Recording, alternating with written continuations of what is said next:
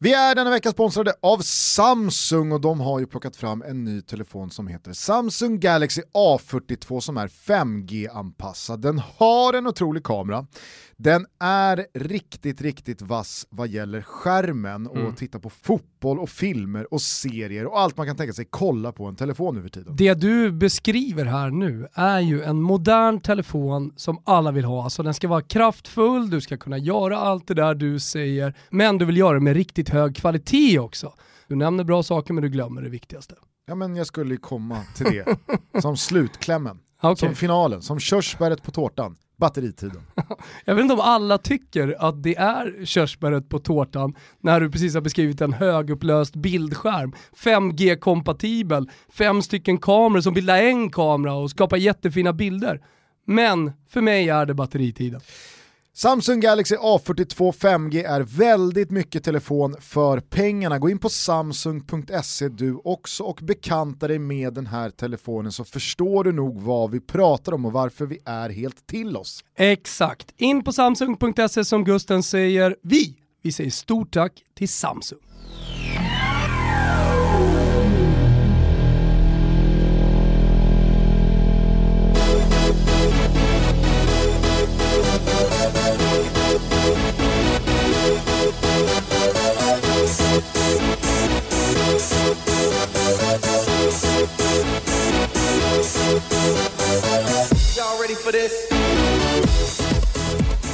Hjärtligt välkomna ska ni vara till Toto Balotto. Det är måndag den 14 december, klockan är eh, 12.35 och Marketti Marchetti och boysen eh, nere i Schweiz ackompanjerande av, väldigt oväntat, Stefan Chapuisat.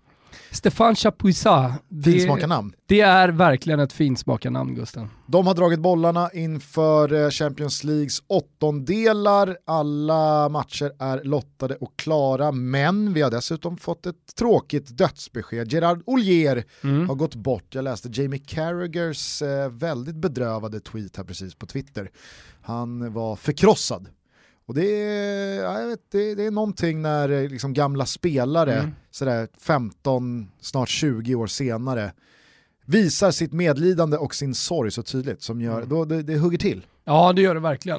och det har ju varit ett år, ja det har vi upprepat flera gånger, alltså, men det har ju verkligen varit ett helt sinnessjukt år detta. Mm.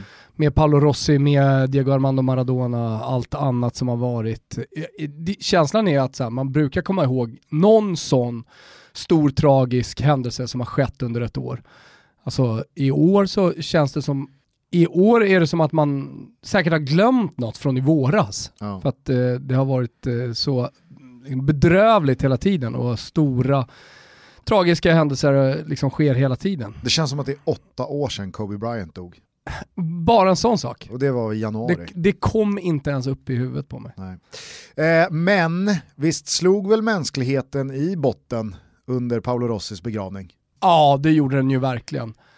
Ska du berätta vad som har hänt här för de som har missat? Ja, jag tror att må många sätt i alla fall som följer sociala medier, eh, men eh, under hans begravning så passar man alltså på att göra inbrott i, i hans villa eh, i den byn han kommer ifrån. Och jag menar, det här kommer, det här kommer då hans, hans familj hem till efter begravningen ett hem som är helt upp och nervänt och saker är borta. Till och med saker då som är väldigt kära. Och nära kopplat till, eh, till Paolo Rossi. Så att eh, ja, men det, det, det är fullkomligt nattsvart alltså. Det är bara att släppa ut de här på torget och sen så göra processen jävligt kort. Eller om man bara ska göra den lång och, och, och liksom lå, låta lidandet eh, dra ut på tiden.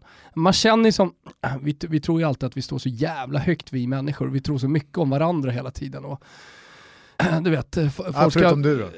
Ja, ja, men exakt, jag som är ödmjuk menar du? Nej, jag menar du tror inte så mycket om mänskligheten nej. som nej, art. Nej, det gör, jag, det, gör, nej, men det gör jag verkligen inte. Det, det, det, det är kanske lätt när man bor i, i eh, ett rikt land i, i västvärlden så att säga och, och liksom jag har en känsla av att vi som bor i storstäder och som har det jävligt bra ställt eh, tror väldigt, väldigt högt om, om människan. Medan i slutändan när man kommer ner till det, så fort det kommer ett problem eller man ska lösa någonting, så är det samma jävla prim primalhjärna som slår i. och, och, och så blir det, blir det massa joddel va Gugge. Mm. Så att, nej man är trött på mänskligheten, man, skulle, man kanske skulle ha blivit ett rådjur eller någonting istället. Kliva bara ut på E18, ja. ta en långtradare, smack i revbenen. Ja, fan bättre än eh, någonting annat säkert också. Nej, det, det, det är så jävla nattsvart, jag blir, jag blir, jag blir trött på det. Ja, nej, det, det var fan... Eh, Hoppas vi fan går under alltså, det, det var, mänskligheten alltså. Jag blev äcklad när jag såg första tweetsen om att någon hade gjort inbrott. Ja, men helt ärligt, skulle det komma en meteor nu, skulle komma en meteor, den kommer smacka in i jorden, vi kan inte göra någonting. Jag, jag skulle fira. på riktigt. ja, men dina barn då? Ja. Visst, Fucket, det är lite alltså. trist. Ja, det, det, är trist liksom, men de kommer inte märka något. Alltså, jag, jag säger ingenting till dem. Alltså. Ja, eh, Stefan Chapuisat i alla fall, han har dragit bollarna till Champions Leagues åttondelsfinaler och det är väl där vi bara kort börjar innan du ska summera helgen med ett svep. Mm. Eh, vi har Borussia Mönchengladbach mot Manchester City. Mm. Det blir en säker tysk seger. Tror du? Nej, men jag är absolut inte säker på att Pep Guardiola bara vinner. Jag... Någonting ska ju hända med det där laget fram till den matchen för att jag ska börja tro på dem på ja, allvar. Det är klart att de är jättestora att... favoriter i, i, i, matchen. Och jag tycker nog ändå att det har börjat hända. Så de ser stabila ut bakåt, det får man fan ge dem. Jag tror att de har åtta hållna nollor de senaste nio matcherna. De satte Laporte på bänken. Ja precis, John Stones är mm. tillbaka från de döda. Stones. Nej, men kan man bara få tillbaka eh, Conaguero utvilad och skadefri här efter nyår och få igång honom så tror jag nog att eh, bara Kevin, bara. Kevin De Bruyne... Drar ju en baksida i slutet på januari igen. Nej, jag vet inte. Så den där kroppen den håller inte längre. Jag, vet inte, jag tycker ändå att Manchester City får en tacksam lott här. Eh, okay, att eh, faktiskt eh, ta sig hela eh, Det köper jag, men det är ett jävla fram. pisslag. Okay. Lazio mot Bayern München.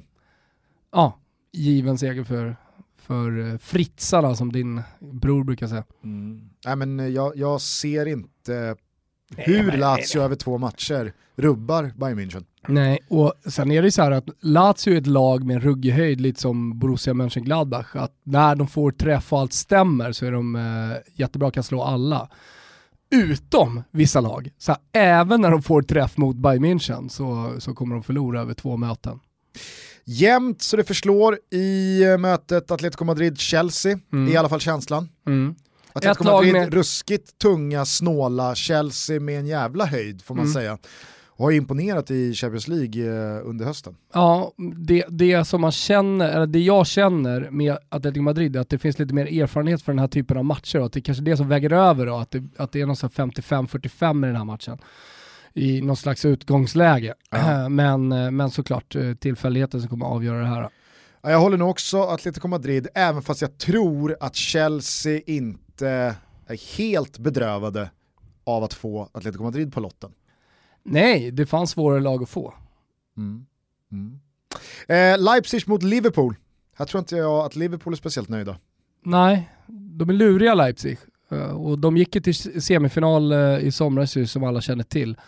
Går bra i ligan också. Eh, och på tal om höjd, och med Nagelsmann i laget så finns det en, en overklig höjd. De, de, kan nog slå, eller de kan slå Bayern München en bra dag, de kan definitivt slå Liverpool en bra dag. Exakt, för att eh, om man bara går till känslan man har kring de här lagen just nu, nu är det ju drygt två månader till avspark, men det är ett Leipzig som imponerar och, och är förtjänt av poäng borta mot Bayern München som slår Manchester United eh, upp och ner i den här avgörande gruppspelsmatchen.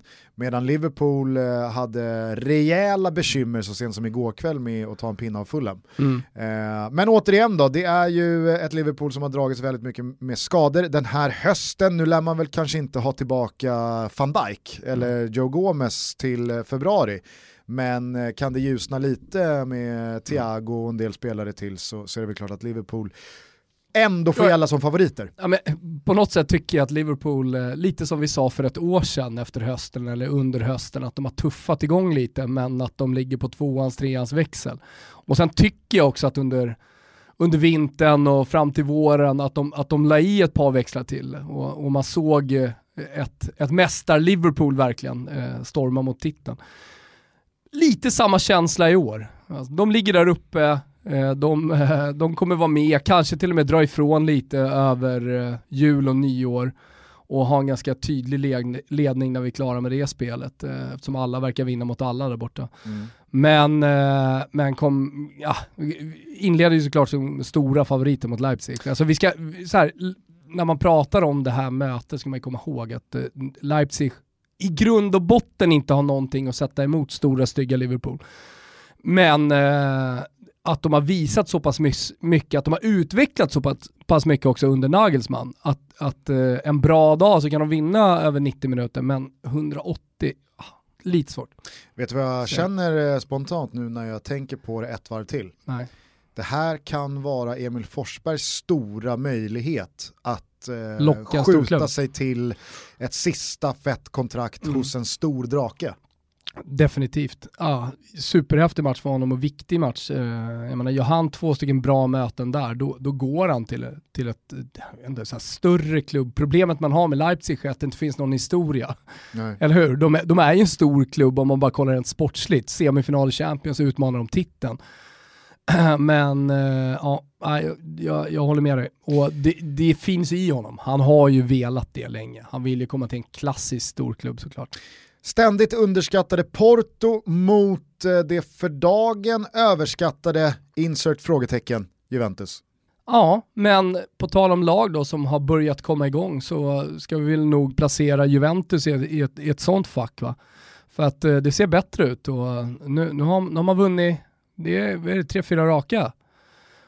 Och eh, dessutom så började det se ganska stabilt ut också. Jag tyckte det såg rörigt ut i början och du vet ju det där försvaret, det, ja, det, det såg inte roligt ut alls. Nu har man både Delicht och Bonucci tillbaka i den backlinjen.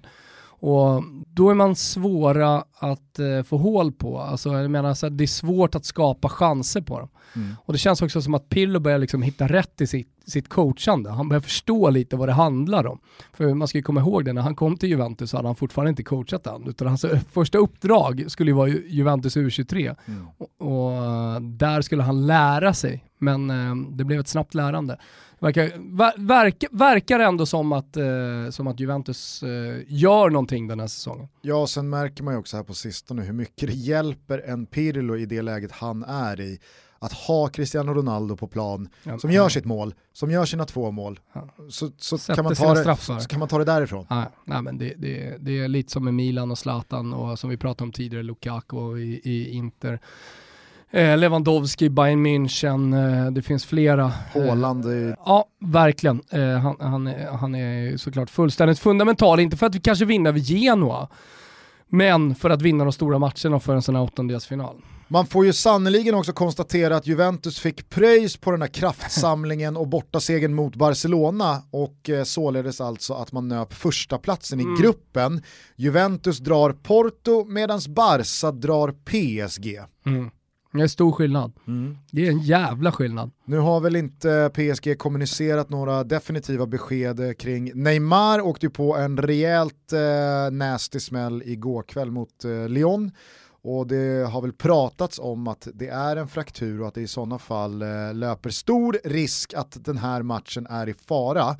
Eh, men alldeles oavsett, Barca, PSG, allt vad det innebär med Neymar och Messi, historien med 4-0 kontra 6-1 och så vidare. Ja.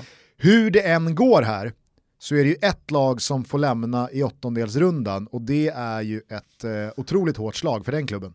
Exakt, eh, ett Eh, en klubb, ett lag eh, kommer gråta och en stor supporterskara kommer kritisera och eh, media kommer vara stenhårda. Alltså det, det laget går mot en fiaskosäsong. Se, kollar man på ligan, Barcelona, visst eh, ett par hängmatcher eh, som ska spelas och då kan man ta igen mark då mot eh, den absoluta toppen. PSG, ja men fan det är jämnt i den franska ligan också.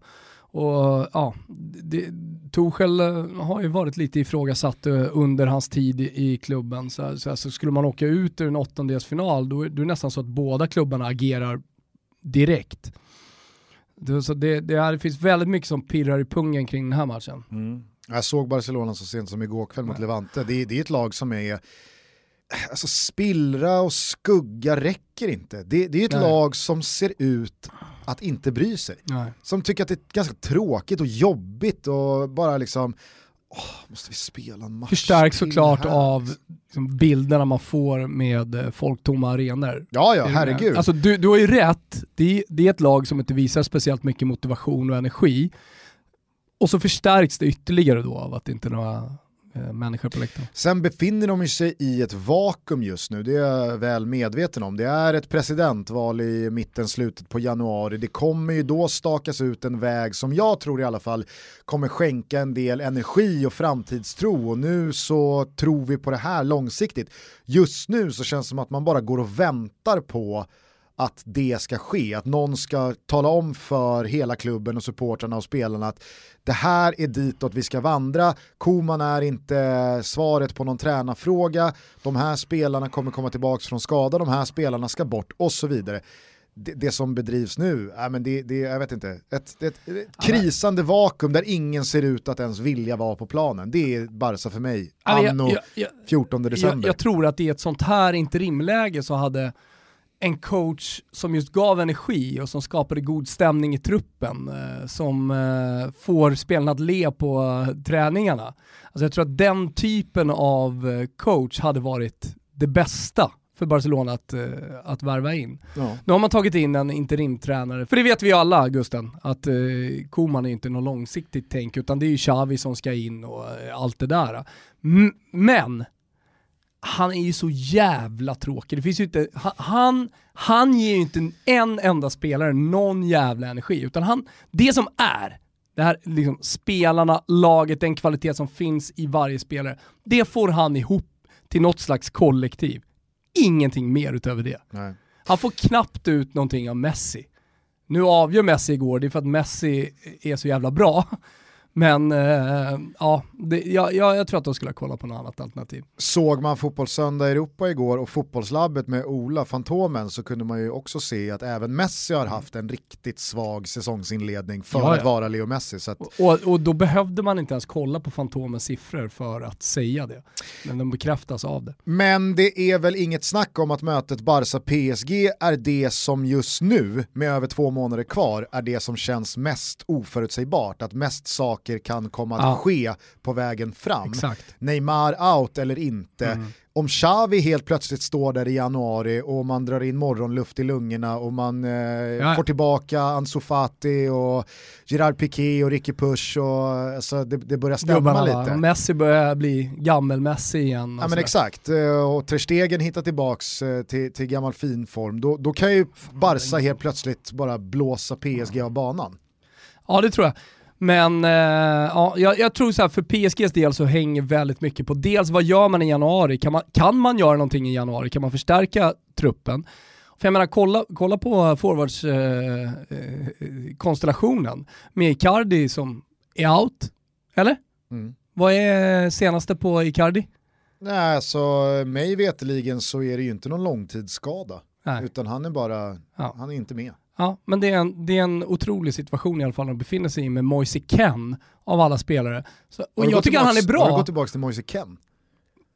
Ja, Keen ja, just det. Jag, jag har det lite i bakhuvudet. Husfeldts ord är ibland. ju lag, vet du.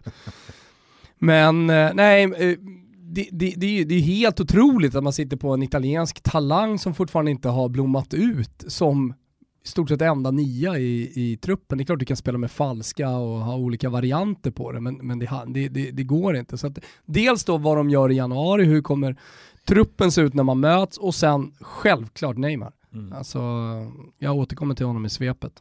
Oklart också vad som händer med Borussia Dortmund. Igår så fick Lucien Favre sparken efter 5-1-torsken hemma mot Stuttgart och en sviktande ligaform. Det räckte inte med att man eh, gick vidare från Champions League som gruppetta.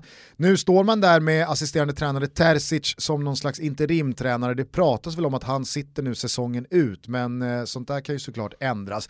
Man lottades i alla fall mot Sevilla detta lite halvluriga Sevilla, mer anonym spelartrupp än på många år. Eh, men eh, har ju faktiskt eh, imponerat i många matcher. Tyckte jag, jag mm. tyckte de var riktigt bra i, i sensomras också. I Europa League-slutspelet och visst, tacksam grupp och det har varit ett par plumpar i La Liga-spelet. Men Sevilla är nog inte att underskatta i ett sånt här möte när Dortmund nog tror jag känner att fan de här, de här ska vi slå, vi fick en ganska bra lott. Med lite breda penseldrag så tycker jag att man kan eh, prata om eh, Sevilla som det Sevilla Monchi lämnade. Att de har blivit dem igen. Jävligt starkt kupplag som ändå är med i toppen av eh, eh, La Liga utan att eh, någonsin utmana om någon titel. Man gör bra spelaraffärer, man får upp bra trupper. Alltså det, det, det är väldigt mycket Monchis Sevilla igen. Mm. Och då, då, då, är, då är man ett svårslaget lag, absolut. Jag tror man inte ska underskatta heller att Lopetegi står där på linjen med ett nej, jävla nej, revanschdriv. Nej, nej. Det, det, är säkert, säkert viktigt. Samtidigt som jag menar Borussia Dortmund, när de har dan, Haaland och Sancho, Royce och ja, gänget, men det är det. Då, då, alltså de kan ju spruta in 3, 4, 5 bollar på Westfallen mot vilka som helst. Ja men det är också ett höjdlag, alltså när allting stämmer då kan de slå alla, till och med Bayern München. Mm. Vilka tycker du gäller som favoriter här då? Jävla uh, jämnt Ruskigt jämnt alltså. faktiskt, kanske 51-49 till uh, Dortmund då, just på grund av höjden och, och talangen. Sen så finns det stabilitet i Sevilla som, som man gillar mer, men jag sätter 51-49.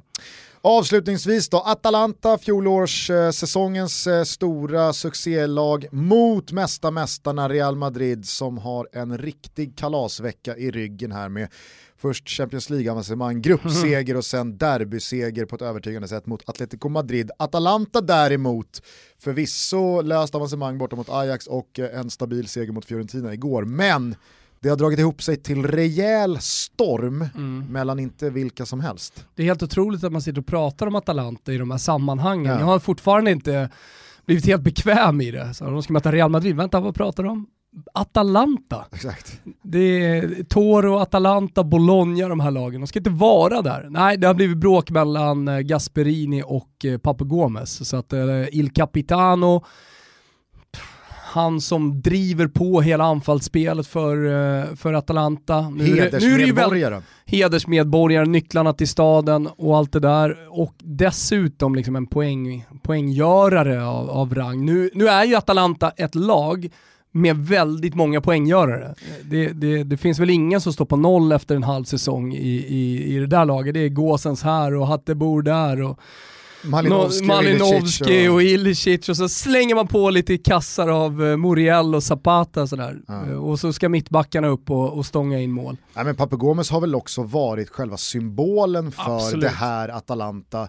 Det Gasperini har gjort, det hela liksom klubben har gjort med och har tagit spelare som eh, från vissa håll har varit helt okända, från andra håll varit ganska så uträknade. Och sen så på en halv säsong, en säsong, en och en halv säsong gått från klarhet till klarhet mm. och helt plötsligt sett ut som världens bästa fotbollsspelare. Mm. Har du tänkt på det förresten, att Ilicic kom tillbaka utan dunder och brak? Vi pratade om honom i somras, han var deprimerad efter coronan, det gick rykten om att hans fru hade åkt hem under coronan där inte spendera tiden ensam utan med en annan man. Mm.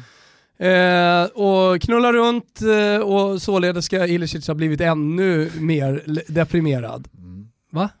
Ja, Vadå? Nej, det var, det var bara en oväntad eh, liksom, twist på tydligheten. Jaha, ja, jo. Och eh, sen åkte han ju hem till skogen i Slovenien. För det sägs då att han gillar att gå ensam i sko de slovenska skogarna. Mm. Det gillar man. ja, visst. Ja. visst. Sen dök han bara upp, helt plötsligt så var han där på planen. Det var inga rapporter, det var inget snack, ingenting. Det är ofta sådär med stadsrotter som eh, tror sig vilja vara i skogen. Det tar ju fyra dagar av stormkök och liggunderlag Andra, sen, pall, sen, pallar man inte det där längre. Å andra sidan så har han Sydtirol liksom runt knuten och har Alpernas eh, skogar som är helt fantastiska att vandra i. Varför måste han tillbaka till Slovenien? Ah men det är ju någonting med skogar Gusten. Du vet ju, har du skogar ute i Vällingby? Eh, no, Lövsta. Rönningeskogarna liksom, du vet man känner varenda, varenda ek. Känner du till? Ja. Ja, vi har, kotte. Vi har Lövstaskogen, sen har vi Grimstaskogen då. Mm. Eh, det är ganska mycket riktiga skog. Riktiga skitskogar, vi, ja. det, det, är ingen riktig urskog där Grimstaskogen är ju en, Björkskog. Eh, det är en skog Skittrist. med många ansikten. Eh, en, eh, en favoritanekdot från den skogen det är när min eh, polare Kim i högstadiet, när hans klass hade orienteringsdag, mm -hmm. och du vet coola grabbgänget som inte pallade orientera, mm de sattes, de gick bara ut längs slingan, gick 500 meter in vänster och sen så hade någon eh, via någon storebrorsa fått med sig en kasse folköl. Så de satt och bara liksom... Ja men som man gjorde ja, då. De satt och drack folköl ja. under tre timmar medan de andra sprang och letade efter kontrollerna. Och sen så helt plötsligt då, från bakom någon jävla gran, så kommer det en man, Kim satte honom på typ 45 bast, Aha. som kommer i eh, cylinderhatt och överdelen av en frack och sen helt näck ner till. Skojar? Nej, kommer, kommer Jävla bara, psykfall. Bara, ja, men du kan ju tänka dig själv, du sitter där 14 bast, dricker lite folköl, känner dig liksom eh, stor och stöddig och, och eh, lite som, på en, som en av de coola. Och sen så kommer det bara en medelålders man i cylinderhatt, frack och, och pitten fladdrar i vädret. Och han går bara förbi och säger Tjena. Ja, så de satt kvar, de sprang inte, det var nej, ingen, nej, utan, vart ingen konfrontation. Nej, de, jag vet inte, de upplevde honom inte som hotfull nej. eller sådär, utan det var bara, han, han spatserade förbi där och sa bara Tjena. Ja, vad, vad stört. så det är Grimstaskogen i alla fall. En psykologisk thriller. Mm. Ilicic i alla fall, har ju inte gjort speciellt mycket rubriker av sig på plan sen comebacken, men det var väl han, om jag har förstått det här rätt, som fick gå emellan Papu Gomes och Gasperini i halvtidsvilan då mellan Ajax och eh, Ata, mm. när då det här bråket ska ha kulminerat. Ja, exakt. Och om jag förstod eh, Vicky Blomé igår rätt så sa alltså Gasperini upp sig.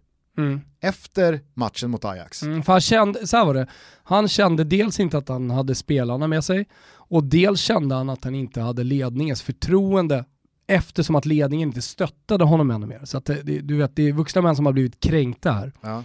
Men president Perkassi då va? Mm. Han hade då panikat mm. och bara nej, nej, nej, nej, nej. Gasperini ska inte regga något CV på Ranstad här. Han ska vara kvar i Atalanta. Mm. Och bönat och bett. Mm. Kanske har han varit nere på två knän. Ja, det tror jag nog eh, att han, eh, att han har gjort. Således har då Gasperini usvängt, mm. han har gjort en kovändning, han är kvar. Mm. Men Papu Gomes placerades på bänken igår mot Fiorentina och idag, bara för någon timme sedan, så skickar han ut vad då på sin Instagram? Men när jag lämnar, och det, tycker jag är en ganska tydlig signal på att säga jag ska lämna.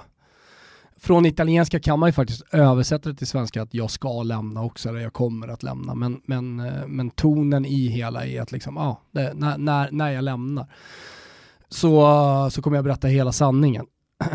och sen så tar han på sig kaptensbinden i, i den här texten också och, och, och säger att kaptenen alltid kommer vilja hans supportrar eh, lagets bästa. Och, alltså för supportrarnas skull kommer han vilja lagets bästa. Men samtidigt som Gasperini då pratar och säger att han inte vet hur det kommer sluta och om han kommer lämna i januari så säger han bara att det, det får klubben bestämma, jag tänker bara på det bästa för laget. Han, han tar ju sarg ut här.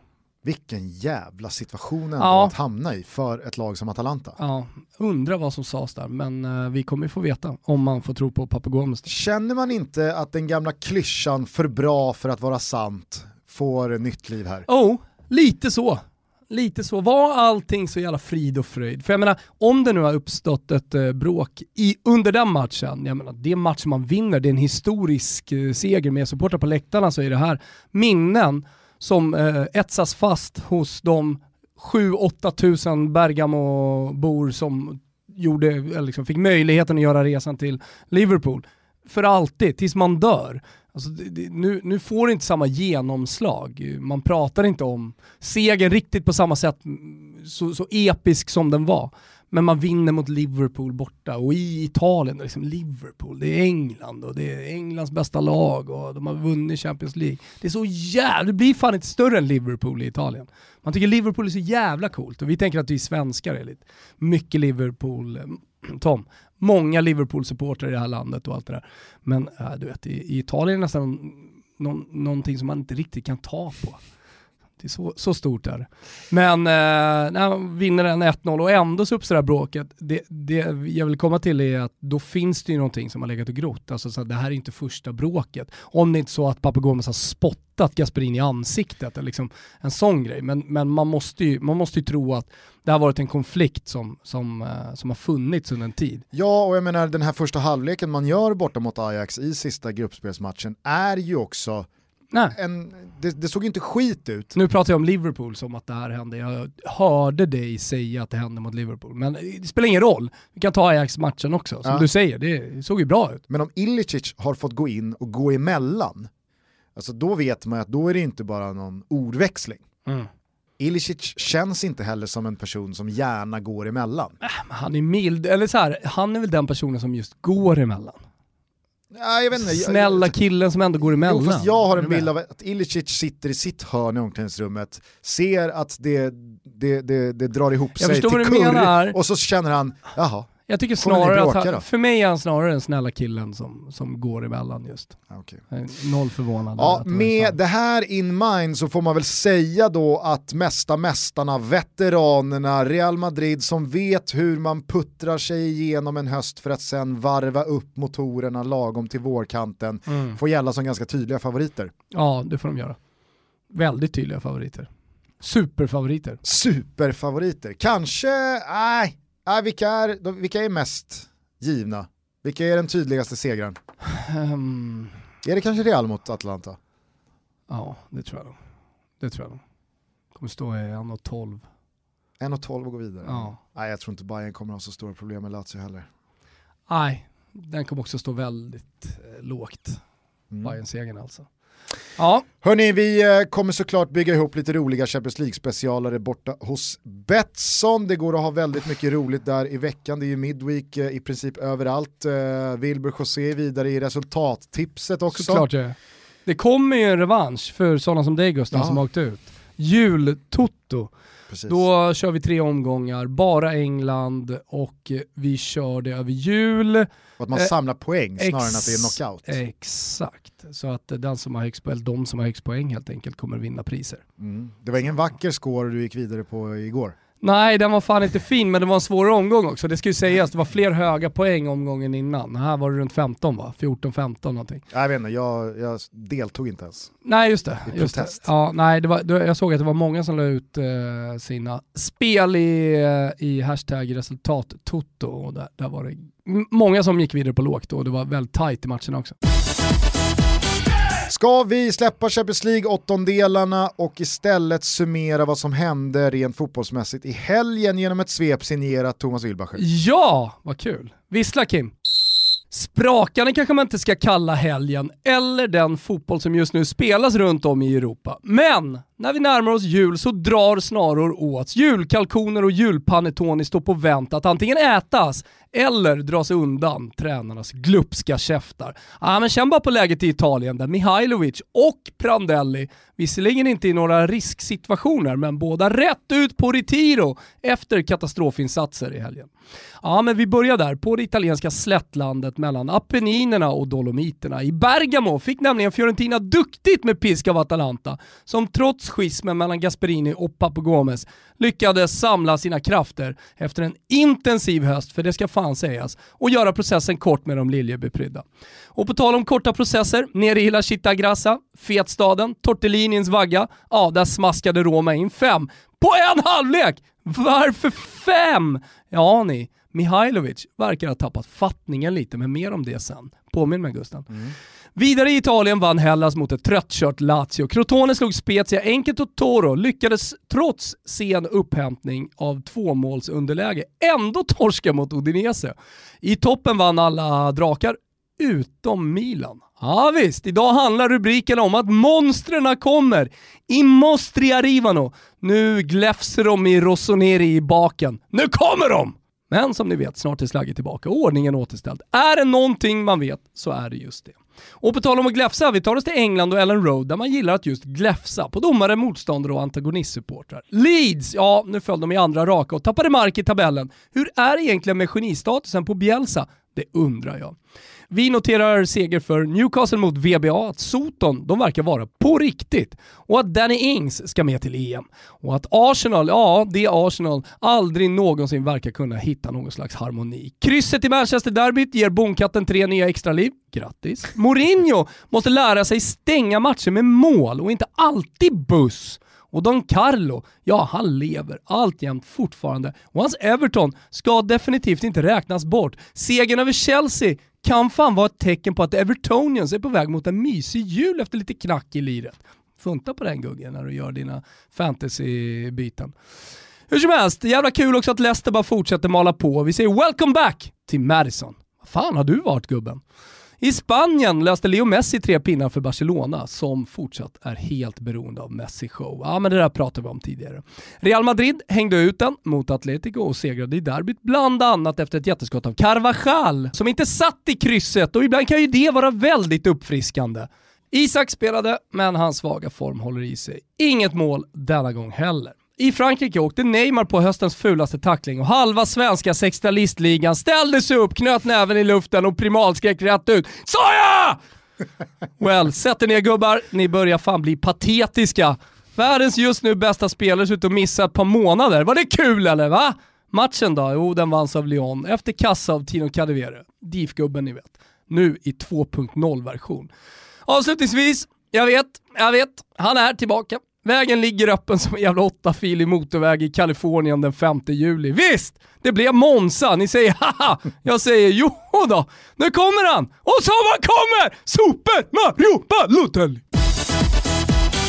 Det var, det var ett par kilo. Han hade, han hade lagt sig till. Han, alltså, jag såg BP-keepern eh, igår. Mm. Jag kollade på BP, kvalade ju. Just det. Eh, de kvalade upp eh, och eh, Trelleborg kvalade ner, så att säga play-out. Och så blev det straffar och då kom jag in i bilden och då, då såg man precis den lilla Balotelli-kulan på, på magen på BP-keepern. Samma fysik vet du.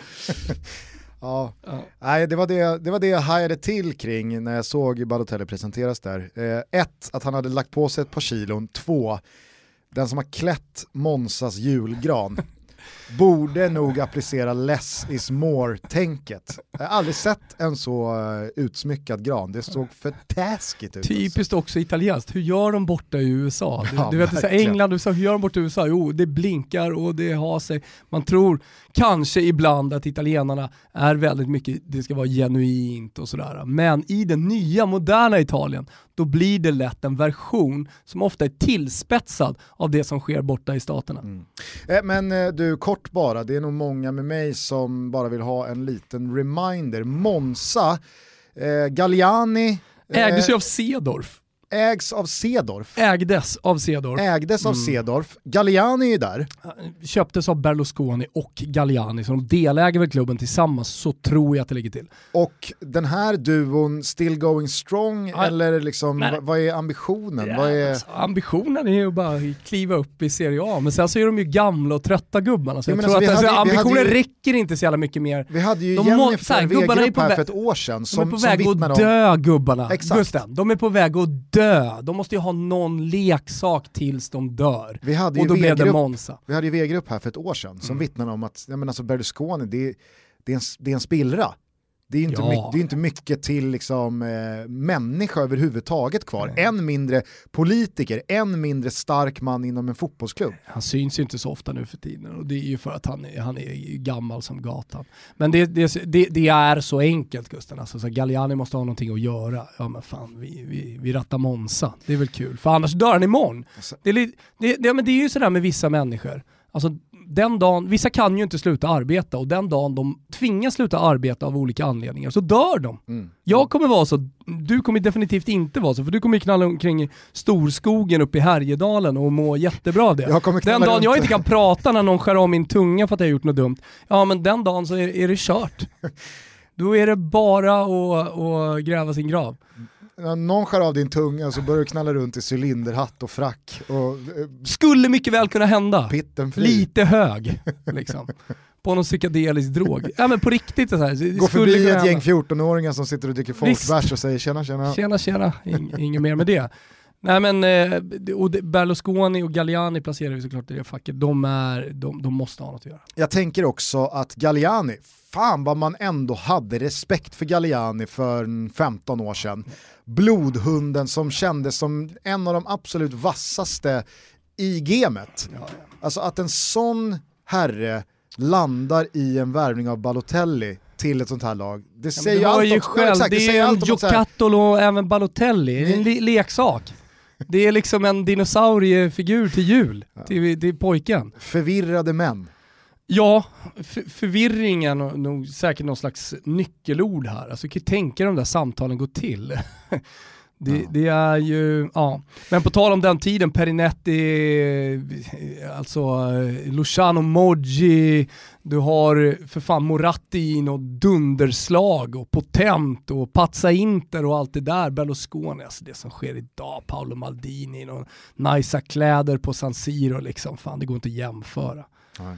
Det var, det var eh, på riktigt på den tiden Gusten. Ska vi bara kort stanna kvar lite i Italien för du ville bli påmind om Sinisa Mihailovic. Monza för övrigt, 17 poäng, nionde plats i uh, serie B. Leds av Salernitana, 23 pinnar före Empoli på 22 då har du dem där. Det finns ju en miljard eh, playoff-platser till serie, till serie A. De har någon annan gammal klassisk herre på topp va? För jag har sett några twittra om att nu ja, men, kan Balotelli bilda anfallspar tror, med vem fan var det? Ja, men, tror, tror du att eh, eh Berlusconi, för all del Galliani, tycker att det är kul att jobba med något litet ungdomsprojekt? eller tror de tycker att det är kul att värva mäktiga jävla eh, Balotelli? Eh, men eh, nej, jag vet inte vem du tänker på. De har en dansk som heter Grytskär på topp. Christian Grytskär, 30 bast. Tidigare spelat i Lech Poznan, Nej, de har ju Kevin, München, de har ju Kevin Prince. Det är Kevin Just Prince Boateng jag tänker på. Ja, ja, ja. ja. Mm. Det är klart ja, att de har en jävla duo där. Ja, det är klart att de har en jävla duo där. Hög höjd men också eh, farligt gods. Farligt gods också. Och så har de ju Christian Brocchi, på tal om Milan, eh, som eh, eh tränare. Jaha.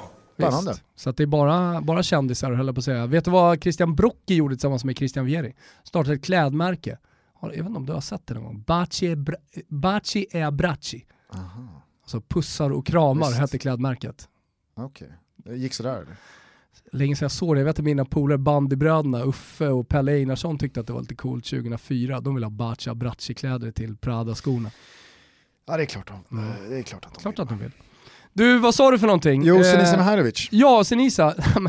Han satt ju på en presskonferens senast och var så jävla förbannad, sådär som Senisa Mihailovic kan vara. Mm. Också uppfriskande att man får se en tränare tappa det på presskonferens. Vi kan väl lyssna lite på hur det lät när han var så jävla förbannad på att någon inom laget hade läckt ut startelvan. Så han tog då till nästa match, mot Lazio vill jag minnas, mm. eller var det Inter? Någon av dem, eh, så tog han ut ett lag bara för att jävlas med spelartrupper för att röka ut golan. Jag har provat un nuovo assetto perché soltanto per far capire chi cazzo è chi parla con i giornalisti. E sto indagando e ve lo giuro, se trovo quello chi parla con i giornalisti lo attacco io al muro, lo faccio finire di giocare.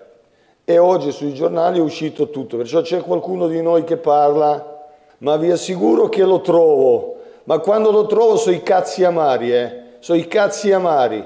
Ja, men det är så sjukt. Eh, jag har aldrig hört om det tidigare. Att man gör så här, att man Alltså han vaskar ju inte en match, men på ett sätt så gör han det ju ändå. Ja. Det är det enda han går och tänker på inför den här matchen, hur han ska då röka ut golaren.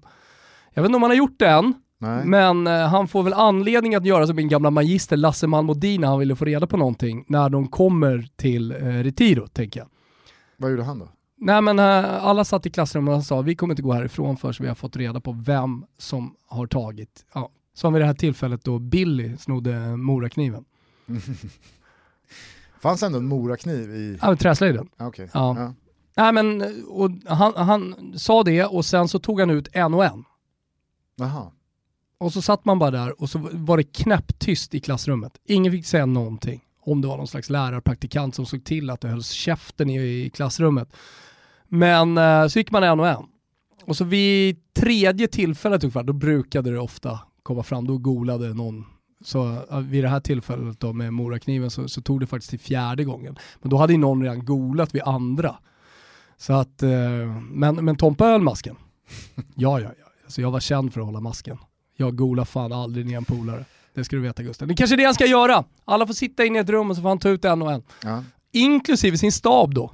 Men nu blir det i alla fall Retiro. Mm. Eh, det var en hädisk insats av Bologna igår första halvlek mot Roma. Oh ja. Fick de även ett eh, mål från eh, Cristante, men det hjälpte föga va, när man släpper fem. Eh, var det någonting annat med Mihailovic? Nej men eh, det, bara det jag tänkte på, det du precis la ut texten kring, Ja. att han, att han, att han liksom tog ut en startelva bara för att röka ut en golare. Annars ändå oväntat att Prandelli piper iväg på Retiro redan efter 3-4 veckor på jobbet. Ja, han är inte riktigt Retiro-gubben heller, men det kan ju vara så att det här beslutet har tagits ovanför hans huvud, att han bara åkt med. Han är ju aziendalista som han själv säger, alltså en som gör som chefen säger. Ja. Han känner till hierarkin, det är inte alla tränare som är så. Jag kan tänka mig att Mihailovic till exempel, han, han är inte aziendalista, han bestämmer sitt lag så att säga. Men Prandelli han gör som han blir tillsagd, han tar de spelare han får. Men eh, jag vet inte, i, i Fiorentina är det ju inte golaren problemet. Nej. Det finns inget att gola Det är om. kvaliteten. det finns inget att gola om. Startelva eller fan ställ vad fan du vill. I den här matchen mot Atalanta så spelar han med Vlahovic som ensam anfallare. Det är något helt nytt också, han skulle deffa sig till poäng, gick åt helvete. Det är i alla fall jävligt spännande i toppen som du var inne på, Milan poängtapp, monstren kommer där bakom. Midweek, Genoa-Milan här i veckan, ni Mm. ser såklart all Serie A-fotboll på Simor. Vi räknar väl med att Zlatan är tillbaka i alla fall i matchtruppen, sen återstår det väl att se om han dyker upp i startelvan. Men som de behöver honom nu, Mm. nu känns det som att det har satt sig lite i spelartruppen också, att vilka är vi egentligen utan Zlatan? Ja, men jämför att spela Rebic, nu är inte han i form och han är inte den Rebic vi såg förra säsongen, det kommer säkert komma, men han är inte där nu. Så att en formsvag Rebic eller en eh, då formtoppad eh, Ibrahimovic är ju monumental jävla skillnad. Hade man spelat med Zlatan igår så hade man ju vunnit matchen. Det ska sägas att det är otroligt mycket oflyt för Milan. Vad har de? Fyra virken. Ja. Eh, och inte bara de här millimeter offside eh, som de får offside, bort. offside är ju. Ja, och jag tycker att ni pratade jättebra om det i studion eh, och det, det är du som är inne på det i, i studiosnacket. Du försöker ju leda de andra gubbarna dit men, men de hänger inte riktigt med va. eh, nej men så här, när lämnar, Olof hänger med, men så här, när lämnar bollen foten? Så tar man den där stillbilden. Vadå den still?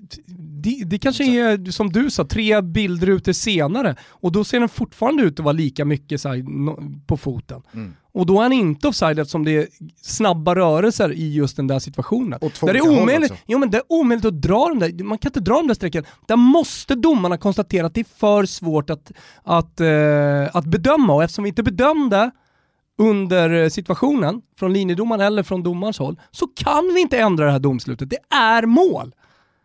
Det, är för, det där blir jag så jävla trött på. Sen så skrev det också igår, men eh, att, att italienarna ska filma domaren. Så här, bildproducenterna har ingenting att göra under VAR. Så de filmar typ domaren och går runt och någon spelare som eh, står och gestikulerar och någon sätter eh, en kamera på, på tränaren. Men de kan inte göra, alltså de gör ju inget under den. De är ju bara i ovisst tillstånd och väntar på vad som ska hända. I England så får vi i alla fall bilderna som VAR jobbar med. Ja, men då händer, det, alltså det är så fotbollen, om de ska nu ha VAR, gå in i någon slags NFL-framtid, då är det så det måste se ut. Kan inte bara sitta där framför tvn 50 miljoner människor runt om i världen och bara titta på någons jävla ansikte. Tänk Exakt. till! Lita på att Fan, de gör säkert rätt där Ja, inne. jo men vi pratar ofta om fotbollen som världens största sport och det är en megaindustri och det är så mycket pengar och allting som kommer med pengarna. Då kan vi fan inte sitta och kolla på en domare i en minut Nej. på hans nuna. Det är helt, jag tycker att det är helt sjukt. Vi skulle kunna stanna vid eh, VAR och offside-dragningar och när lämnar bollen foten. Vi hade kunnat fortsätta in i Hansen om bollar nuddar armar som eventuellt är någon centimeter utanför kroppen. Jag tyckte Bengt Sonnert återigen hade en bra rant eh, gällande här eh, när Liverpool fick straff igår mot Fulham. Att det, är det, liksom, det är det det kokas ner till. Jag tycker att det är en viktig poäng bara att ha med sig när man pratar om fotboll, VAR och bedömningen just när det kommer till straffar. Alltså, det är inte basket, det är inte handboll, det är inte sporter där en straff hit eller dit är ganska så marginell i skillnaden vad gäller resultatet. Alltså fotboll är en sport där mål är jävligt svåra att göra. det är väldigt normalt med ett målsnitt på ungefär 2,5 mål per match. Då kan man inte dela ut straffar för att en boll eventuellt har snuddat en armbåge i Nej. utkanten av straffområdet. För det blir en för stor konsekvens av en incident som inte har betytt någonting, som inte Nej. hade lett till mål eller inte hade påverkat utgången av anfallet eller matchen eller halvleken eller vad det nu är. Men, men man bara delar ut straffar mm. som är helt matchavgörande. Mm. Det, det handlar om kanske 30, 40, 50 procent av matchens totala mängd mål. Mm. Det är bara liksom eh, straff, straff. Mm. Mm. Alltså det är, som i handboll, där kan det liksom, jag har kollat på för övrigt, de här jävla placeringsmatcherna i handbollsmästerskap. Ja. Mina föräldrar, de är ju som tok, ja, det är handboll ikväll va? Och jag var så här, men eh, torskade inte de mot, eh, de torskade väl, alltså de är väl borta från medaljer? Ja, men det är för fan placeringsmatch. Overk. så, så svenskt placeringsmatcher i handbollsmästerskap. Ja. Men, Hänger men, väldigt mycket ihop med att man inte gillar Neymar. Ja, att kolla på placeringsmatcher i handboll. Verkligen. Mm. Också att som lag tagga igång mm. till en sån match. Ja. Lite som vi var inne på i Chile och så vidare. Ja. Men håll med mig, i en handbollsmatch där är det så här, ja men det var någon häl innanför linjen, ta en straff. Ja. Ta en straff. Och så klagar man lite, inte mycket mer ja. med det, men det påverkar eventuellt domaren lite i nästa, då, i nästa situation och så kanske man får någonting med sig, det är små marginaler, så efter matchen så klappar man om varandra och alla är glada. Men den där straffen innebär eventuellt ett mål av kanske 55 eller mm. 60. Men i fotboll, det är som att vi har glömt bort liksom hur jävla stor grej det mm. är att faktiskt göra mål. Mm. Men man delar ut straffar som att det är två minuter i ja, hockey eller straffar i handboll. Ja. Det, det, det, Vad är lösningen då? Kanske helt ärligt att börja med någon jävla indirekt frispark för hans i straffområden. Mm. Eller? Mm. Det står inte i proportion. Det kanske inte är den ultimata Nej, lösningen. Vet, men, men, men det är fan så mycket mer rimligt tycker jag att man, får en, att man får en indirekt frispark i hörnet av straffområdet eller i en knepig vinkel än att man helt oproportionerligt får det, eh, vad är det, 82% eh, av alla straffar går i mål. Man kanske skulle göra sträckat li sträckad linje i straffområdet. Så att om det är nära mål då, inte målområdet, lite större än målområdet, så att uh, om förseelsen sker där, eller om det till exempel då är en, eh, typ ett friläge, mm. är du med? Då, då, då spelar det ingen roll, då är det stora straffområdet som gäller. Där, där får man sätta upp eh, reglerna. Och om det då sker utanför den streckade linjen så får man skjuta straffen men du får skjuta den en och en halv meter bakom straffpunkten. En jätterolig straff. Handstraff. Handstraff, kanske, eller bara då för att göra det enkelt. Men vad händer, och, vad händer med förseelse uppe som man har sett ja, flera gånger, eh, inte minst det här året, men en spelare som är på väg ur, alltså en offensiv spelare som är på väg ur med ryggen mot mål, straffområdet, får sig en knuff, ramlar, eh, att man vid ett sånt läge kanske flyttar den utanför. Eller jag jo, men ta, Därför behöver en sträckad linje menar jag. Ta jag förra söndagen då Milan möter Sampdoria Känns som att det här kommer bli rörigt med Absolut, våra nya regler. Verkligen. Nej, men då, då lyfter Milan in en, en eh, boll eh, med, med snö på, det är en liten lyra. Theo Hernandez går upp i en nickduell med Jankto. Mm. Theo Hernandez sätter pannan på huvudet men är helt missriktad så att bollen är på väg ut till inspark. Det finns ingen, det finns ingen spelare bakom incidenten, ingenting. Men i duellen så har Janktos liksom arm i en naturlig rörelse lämnat kroppen. Bollen droppar ner på hans hand. Nej, det står 0-0 i matchen, Sampdoria är inne i en förluststreak och behöver liksom alla poäng de kan få. Milan i serie, äh, helt plötsligt så blir det straff. Ja. Här, ta en straff. Mm. Bollen var bara på väg ut till inspark, det, det, var absolut ingenting som höll på att hända här. Men ta en straff nu, mm. för det ska ja, ni ha. Alltså VAR har gjort att man har tappat all form av känsla för vad det där ett mål eller en fet chans som förhindrades av en hans? Mm. Eller var det bara en hans som egentligen var helt obetydlig? Det där har ju totalt försvunnit från domarnas liksom känsla och bedömning och erfarenhet och fingertoppar. Och om jag får tro de här silly ryktena kring svenska domarbasen Steffe Pepsi, mm. att han lämnar. Jag kan tänka mig att Fast, han har ruttnat. Nej, vet du vad? Han att, lämnar ju inte. Nej.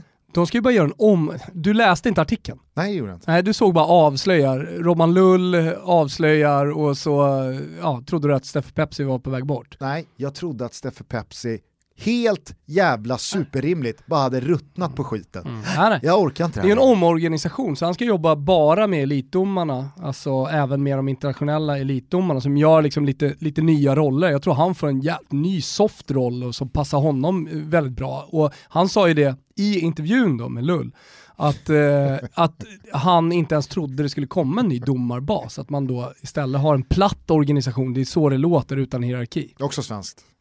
Otroligt jävla svenskt. Platt organisation och en Colina hade ju aldrig gått med på det där. Nej, så är det. Nej.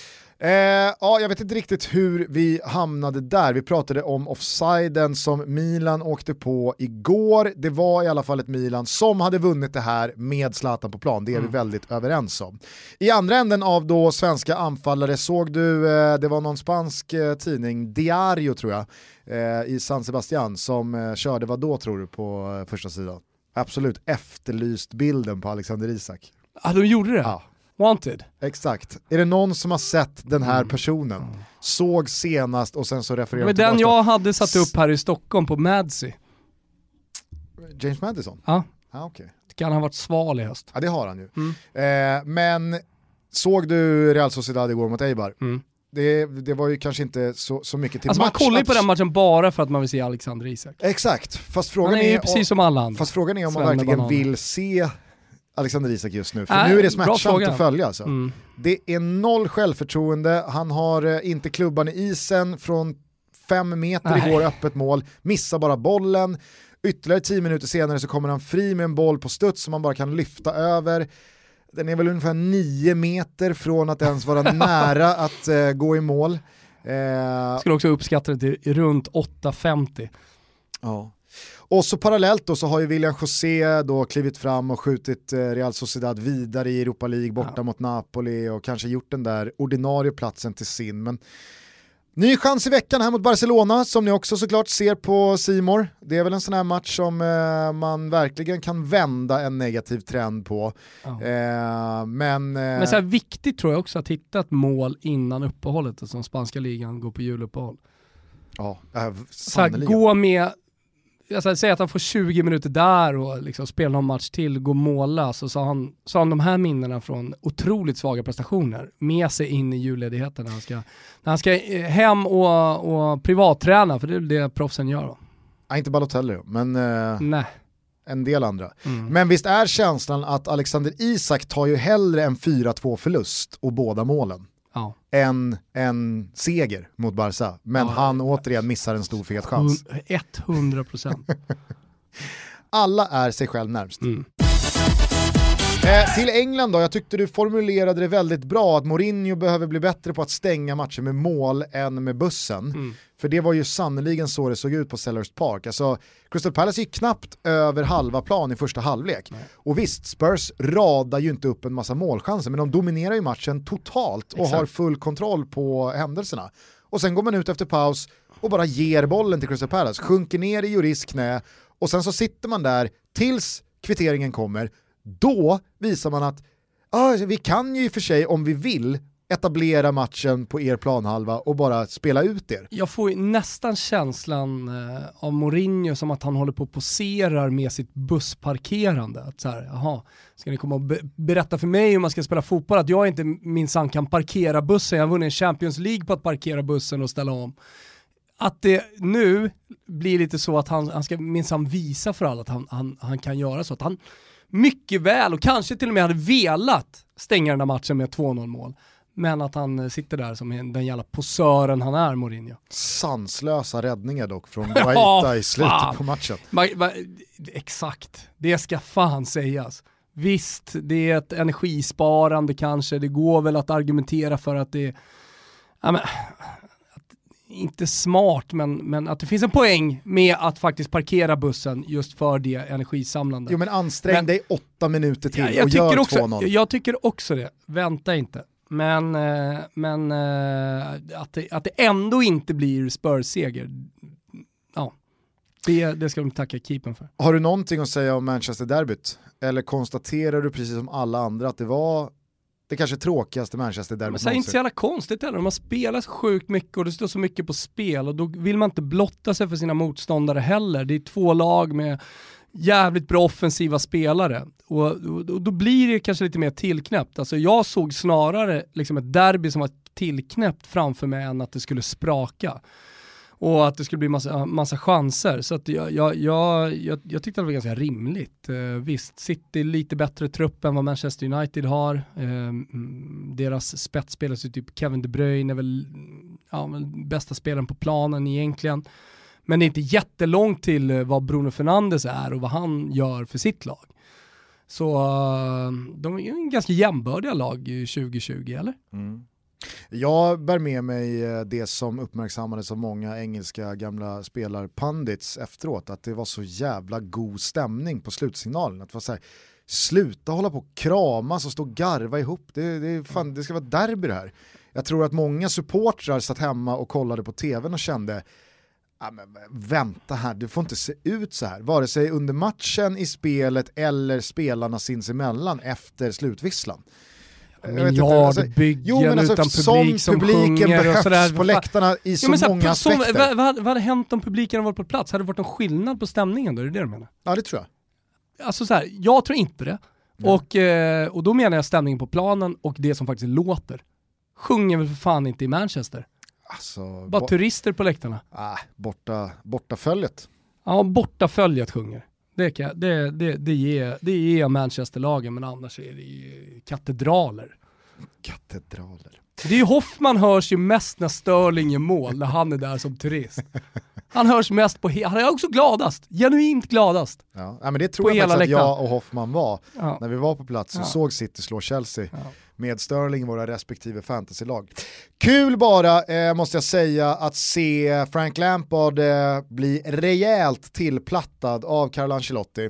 Eh, den mycket, mycket sympatiska Lampard, han är så jävla bra medialt. Han ger ju ja. otroliga inför och efter intervjuer, det måste man säga.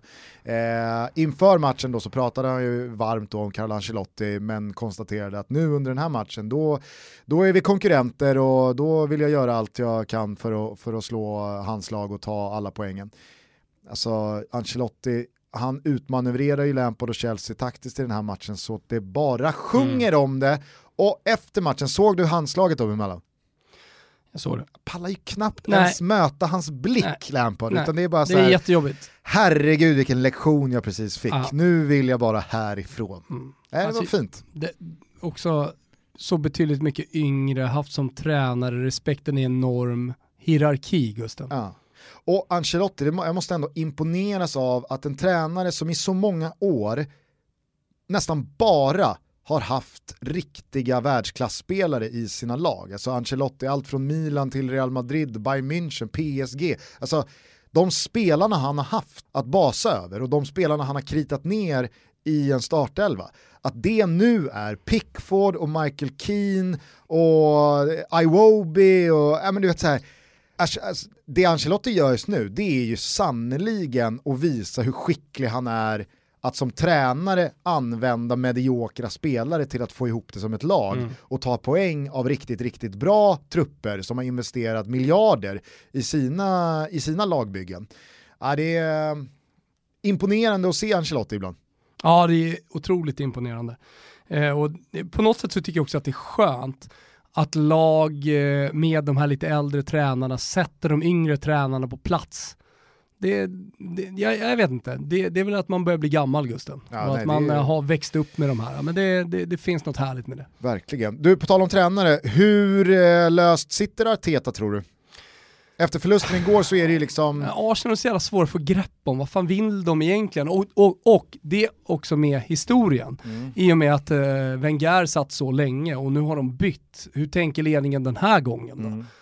Hur mycket jag, förtroende ska finnas? Jag har eh, inte exakta siffror men i alla fall eh, ish-siffror i huvudet. Vi pratade nämligen om Artetas poängsnitt i Premier League som eh, Arsenal-manager för en vecka sedan efter förlusten mot Tottenham. Då var han nere under 1,50, jag tror han hade 1,48 i poängsnitt. Mm. Efter förlusten nu, han är väl någonstans runt 35 eh, matcher, 38 matcher någonstans där. Eh, vi pratar 1.45 mm. max i poängsnitt. Unai Emery hade en 73 vill jag minnas och Arsene Wenger hade med ett par kämpiga år mot slutet ändå ett stabilt snitt runt två poäng per match. Mm. Alltså, det Arsenal bedriver just nu på en fotbollsplan i båda riktningar, mm. det är så dåligt och så håglöst och så, vad är motsatsen till hoppingivande? Det, det liksom tar hoppet ifrån en. Ja. Det, är väl, det är väl snarare så man, man ser på, mm. på, på Arsenal just nu. Eh, samtidigt så är ju Mikael Arteta väldigt mycket liksom the chosen one och ett val som supportrarna på ett helt annat sätt än valet av Unai Emery har stått bakom och Arteta är tillbaka i sitt Arsenal och han har gått bakom Pep här nu i så pass många år att han har lärt sig av den bästa och Aubameyang skrev på ett nytt kontrakt, det är här min framtid finns och jag, jag, jag vet, alltså, det är väl fyra raka hemmaförluster här nu och det är inte mot City, Chelsea och Nej. Manchester United utan Nej. det är mot Burnley och Aston Villa och Wolves. Alltså, Burnley och... hemma är tung. Alltså. ja. Med lite publik på läktarna också som man får ha i London. Och så Klart kommer ju stekheta Soton här nu i veckan. Jag, jag, jag, vet inte, jag ser inte hur de... Ska eller, vända på det? Eller? Ja, eller nej så här. jag ser inte hur de ska vända på det. Nej. Men jag ser heller inte vad fan vad som ska bli bättre av att sparka Arteta. Nej. Nej, för då måste du börja kika på alternativen. Pochettino, Max Allegri, ska vi dra waiting list supreme som Christian Borell säger? Ja. De två, vad har du mer? Fast Pochettino kan ju inte gå till Arsenal. Nej, det är klart han inte kan. Men jag bara liksom drar upp alternativen. Ja. Och så kan vi konstatera då att han kommer inte komma. Ja, men vadå, det kan inte bara vara Max Allegri som är kvar i waiting list supreme. Nej, eh, du har ju Lucien Favre nu. Mm. Sarri.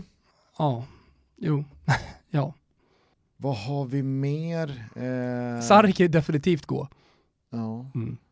Ja, ja, skitsamma, ni får göra era waiting list supreme. Skicka in eh, på sociala medier. Vi finns både på Facebook, både på Facebook och Instagram, men finns också på Twitter och det är väl där vi framförallt surrar. Fram till dess att totobaloto.se som vi håller på att bygga är klar, där vi ska skapa ett litet community vad det lider 2021 hörni. Just det. Eh, Gusten, ska ja. vi bara konstatera att eh, för sisådär fyra år sedan, eh, lite drygt ska sägas, så sa den kurdiska miljardären Sarkat Sarkat Jonad jag tror att det var han och inte brorsan Kava, att jag hoppas få se Dalkurd i Champions League inom fem år. Nej, förlåt, inom tre till fem år. Det har nu gått fem år och Dalkurd, ja de spelar i division 1 nästa säsong. Mm. Ja, det är ju ett par femårsplaner ja, som eh, grusats där, du.